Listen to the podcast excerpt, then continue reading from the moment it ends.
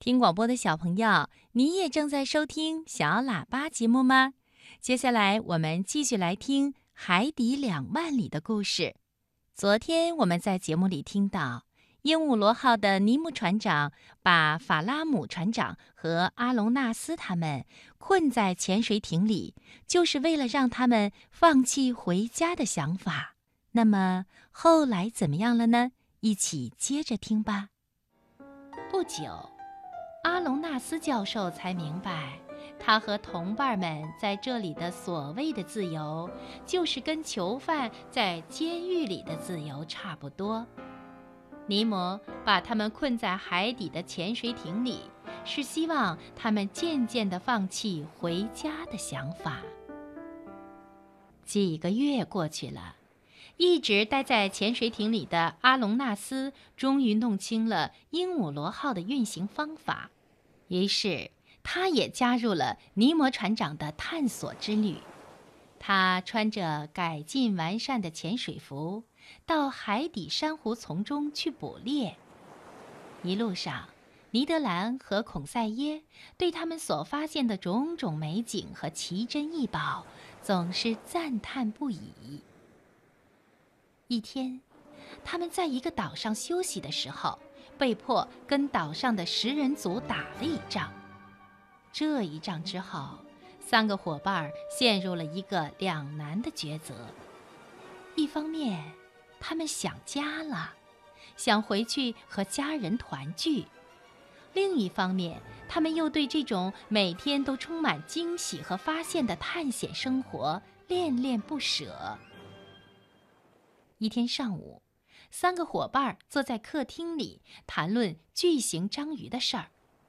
尼德宣称：“嗨，这种动物只不过是个传说罢了。”孔塞耶反驳道：“才不是呢！有水手见过的，他们的个头跟岩石一样大。”阿隆纳斯教授则平静地证实说：“嗯，确实有一些记载证明他们是存在的。”就在这时候，尼德的眼睛瞪得大大的，脸色突然变得苍白。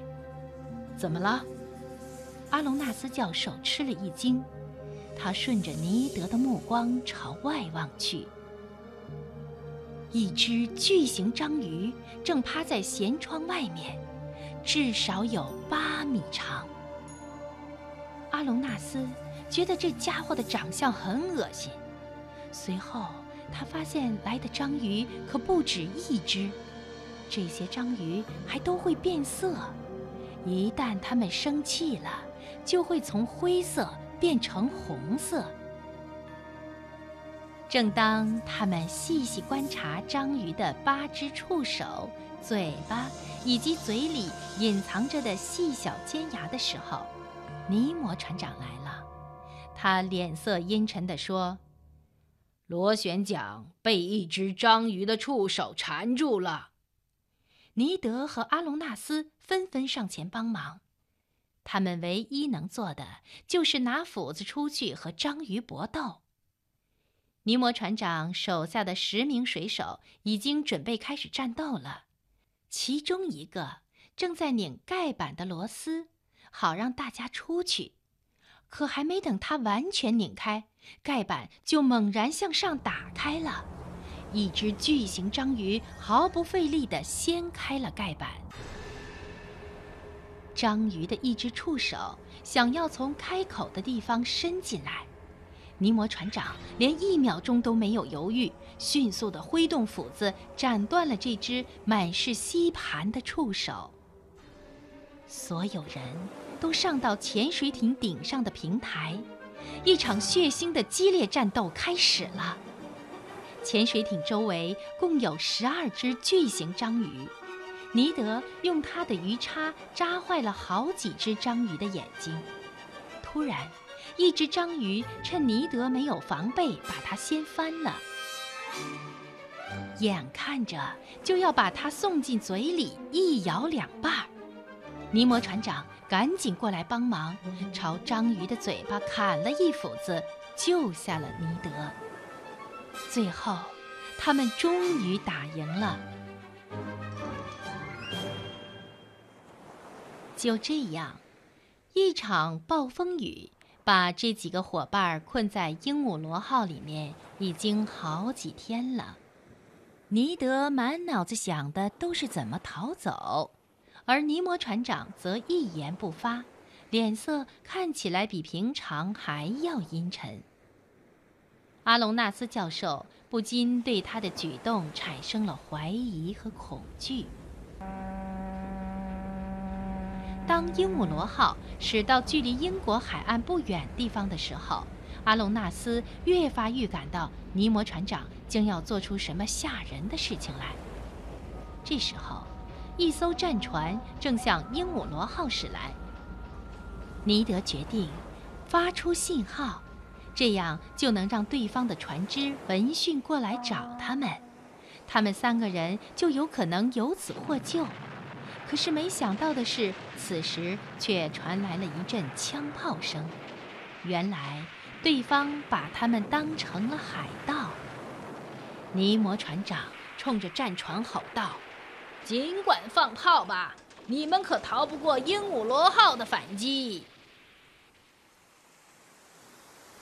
夜幕降临的时候，枪炮声停了。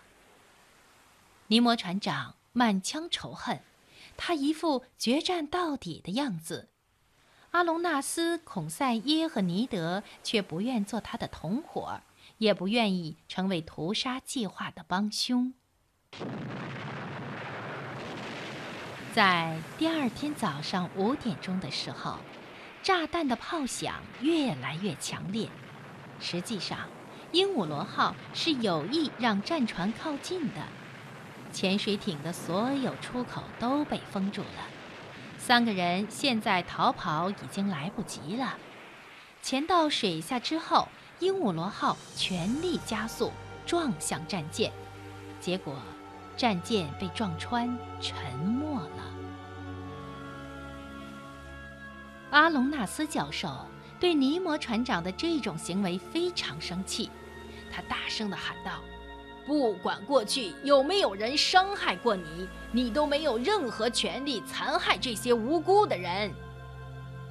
就这样，在鹦鹉螺号里度过了八个月，航行了两万里之后，尼德确定陆地就在附近，于是他策划了一次逃跑行动。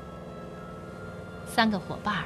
都登上了鹦鹉航行的鹦鹉螺号，都被冲得直直地竖了起来。